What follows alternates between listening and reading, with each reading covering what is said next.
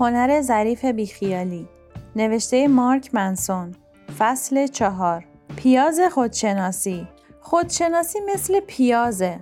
لایه های زیادی داره و هرچه لایه های بیشتری رو برداری و به عمق بزنی احتمال بیشتری داره که گاه و بیگاه اشک بریزی. بیایید فرض کنیم که لایه اول پیاز خودشناسی یه درک ساده از احساسات خودمون باشه. الان از اون وقت هاست که من خوشحالم. فلان چیز منو ناراحت می‌کنه. بهمان چیز بهم به امید میده. متاسفانه بعضی آدم ها هستن که حتی در این سطح ابتدایی خودشناسی هم خیلی ضعیف عمل می‌کنن. می‌دونم. چون خودم یکی از اونهام من و همسرم بعضی وقتها یه همچین مکالمه های بامزه ای داریم با هم. چیزی شده؟ نه هیچی نشده.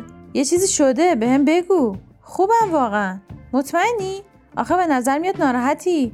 واقعا؟ نه خوبم. جدی میگم. سی دقیقه بعد. همینه که این آدم اینقدر میره رو مخم. تو یه اتاق کار می‌کنی ولی یه جوری رفتار می‌کنه. انگار من اصلا وجود ندارم. تازه هم شنیدم یه بار سعی کرده زیرابم و پیش رئیس بزنه. هممون نقاط کور عاطفی داریم. اغلبشون هم به عواطفی مربوط میشن که در خلال بزرگ شدن توی مغزمون فرو کردن که احساسات نامناسبی هستن. سالها تمرین و تلاش لازمه که در شناسایی نقاط کور بهتر بشیم و بتونیم به خوبی ابرازشون کنیم. این یه وظیفه خیلی مهمه و به زحمتش میارزه.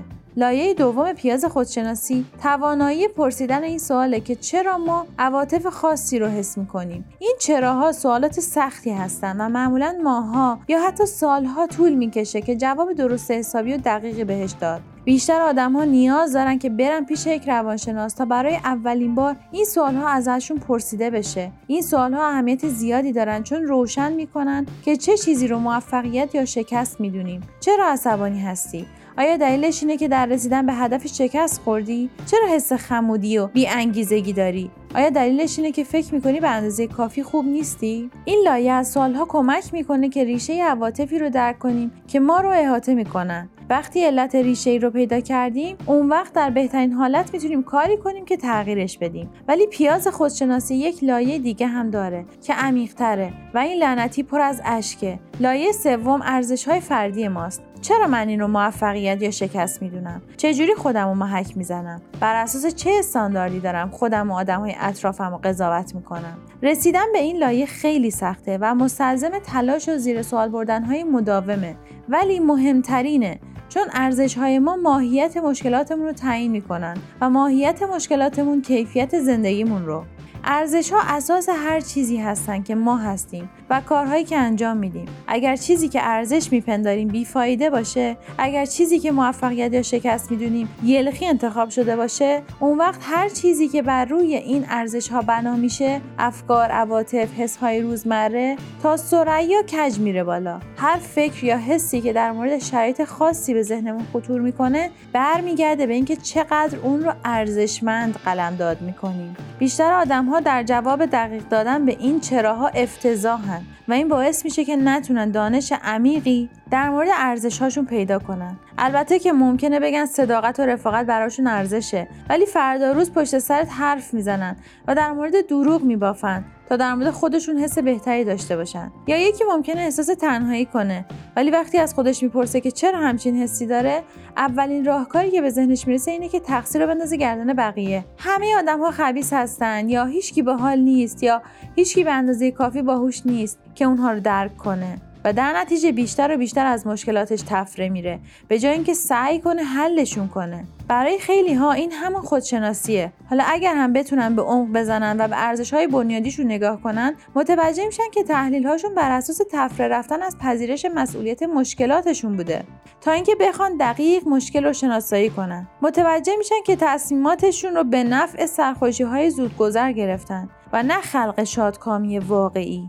بیشتر راهنماها و مدرسهای خودیاری هم این سطح عمیقتر خودشناسی رو نادیده می‌گیرن. اونها آدم های بدبخت بیچاره رو می‌گیرن چون می‌خوان پولدار بشن. و بعد همه جور پند و اندرزی بهشون میدن که چجوری بیشتر پول در بیارن و در تمام این مدت سوالات مهم مربوط به ارزش ها رو نادیده می‌گیرن. در درجه اول چرا احساس نیاز می‌کنن که پولدار بشن؟ چجوری موفقیت یا شکست خودشون رو میسنجن؟ آیا احتمال داره که ریشه ناشادکامیشون یک ارزش دیگه باشه و نه این مسئله که یه ماشین مدل بالا زیر پاشون نیست؟ بیشتر پند و های اون بیرون در سطح کم عمقی کار می‌کنن و حال آدم ها رو در کوتاه مدت خوب می‌کنن. در حالی که مشکلات واقعی و بلند مدت حل نشده باقی میمونن ادراک و احساسات آدم ها ممکنه تغییر کنه ولی ارزش های بنیادی و معیارهایی که برای ارزیابی ارزش ها مورد استفاده قرار میدن تغییری نمی‌کنه. این پیشرفت نیست. این فقط یک روش دیگه برای رسیدن به سرخوشی های بیشتره. اینکه صادقانه خودت رو ببری زیر سوال کار سختیه. چون باید سوالاتی رو از خودت بپرسی که جوابهای ناراحت کننده ای داره. تجربه به هم نشون داده که هرچی جواب ناراحت کننده تر باشه احتمال بیشتری داره که درست باشه. یه لحظه وقت بذار و به یه قضیه‌ای که واقعا اذیتت می‌کنه فکر کن. حالا از خودت بپرس که چرا این قضیه رفته رو مخت؟ به احتمال زیاد جواب به یه جور ناکامی مربوط میشه. اون ناکامی رو در نظر بگیر و از خودت بپرس که چرا به نظرت اینجوریه؟ آیا ممکنه اون واقعا از جنس ناکامی نباشه؟ شاید از زاویه اشتباهی داری بهش نگاه می‌کنی. یه مثال از زندگی خودم رو براتون بگم. اینکه داداشم جواب اسمس ها یا ایمیل هام رو نمیده میره رو مخم. چرا؟ چون انگار من به هیچ جاش نیستم. به نظرت چرا اینجوریه؟ چون اگه می‌خواست با هم رابطه داشته باشه ده ثانیه وقت میذاشت و یه جوری با هم تماس می‌گرفت. چرا این قضیه که با برادر در ارتباط نیستی برات یک ناکامی محسوب میشه؟ چون ما داداشیم. ما باید رابطه خوبی با هم داشته باشیم. دو تا چیز دارن اینجا عمل می‌کنن. یک ارزش که برای من مهمه و یک معیار که بر اساس اون میزان پیشرفتم به سوی اون ارزش رو میسنجم. ارزش من برادرها باید رابطه خوبی با هم دیگه داشته باشن. معیار من تماس تلفنی یا ایمیل بازی. من اینجوری موفقیتم به عنوان یه برادر رو میسنجم. با تکیه کردن به این معیار کاری می‌کنم که حس ناکامی خیلی وقتها بیاد سراغم مخصوصا صبحهای جمعه. می‌تونیم با تکرار این فرایند حتی عمیقتر هم بریم. چرا برادرها باید روابط خوبی با هم داشته باشن؟ چون از یک خانوادن و اعضای خانواده باید به هم نزدیک باشن. چرا به نظرت باید اینجوری باشه؟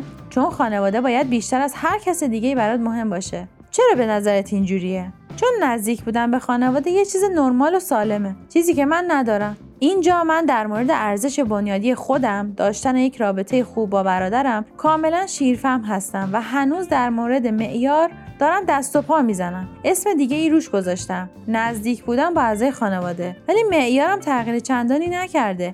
هنوز دارم خودم رو بر اساس تعداد تماسهایی که با هم داریم قضاوت می‌کنم. و بر مبنای این معیار خودم رو با کسانی که می‌شناسم مقایسه می‌کنم. همه کسایی که می‌شناسم رابطه نزدیکی با خانوادهشون دارن ولی من ندارم. پس قطعا یه جای کارم میلنگه. ولی نکنه من معیارهای داغونی رو برای خودم و زندگیم انتخاب کردم. آیا چیز دیگه ای هم هست که می‌تونه درست باشه؟ و من ندیدمش. شاید لازم نیست که با برادرم نزدیک باشم که اون رابطه خوب که برای من ارزش محسوب میشه بینمون برقرار باشه. شاید باید فقط احترام متقابل بینمون باشه که همین الان هم هست. یا شاید باید دنبال این باشیم که اعتماد دو طرفه بینمون باشه که اون هم هست. شاید اینها معیارهای بهتری برای سنجش برادریمون باشه تا تعداد اسمس هایی که رد و بدل می‌کنیم. خیلی به نظر درست میاد. من که حس می‌کنم برای من خیلی جوابه ولی هنوز خیلی درد داره. که من و داداشم به هم نزدیک نیستیم و هیچ روش مثبتی وجود نداره که قضیه رو بهش ربط بدیم. دونستن این قضیه راه مخفی نشونم نمیده که باهاش از خودم تعریف و تمجید کنم. بعضی وقتا برادرها حتی اونهایی که عاشق همدیگه هستن روابط نزدیکی ندارن و این اوکیه. اوایل پذیرفتنش سخته ولی اوکیه. اونچه که در دنیای بیرون شما در مورد وضعیتتون صادق و درسته به اندازه اینکه شما اون رو چجوری می‌بینید با چه معیارهایی میسنجیدش و چجوری ارزش گذاری میکنیدش اهمیت نداره. آره ممکنه مشکلات اجتناب ناپذیر باشن ولی معنای هر مشکل نه. ما روی اینکه هر مشکل چه معنایی داشته باشه کنترل داریم. چون می‌تونیم انتخاب کنیم که چجوری در موردشون فکر کنیم و با چه استانداردهایی اونها رو بسنجیم. برای ارتباط با ما آیدی صوفی آندرلاین کاپل را در اینستاگرام جستجو کنید.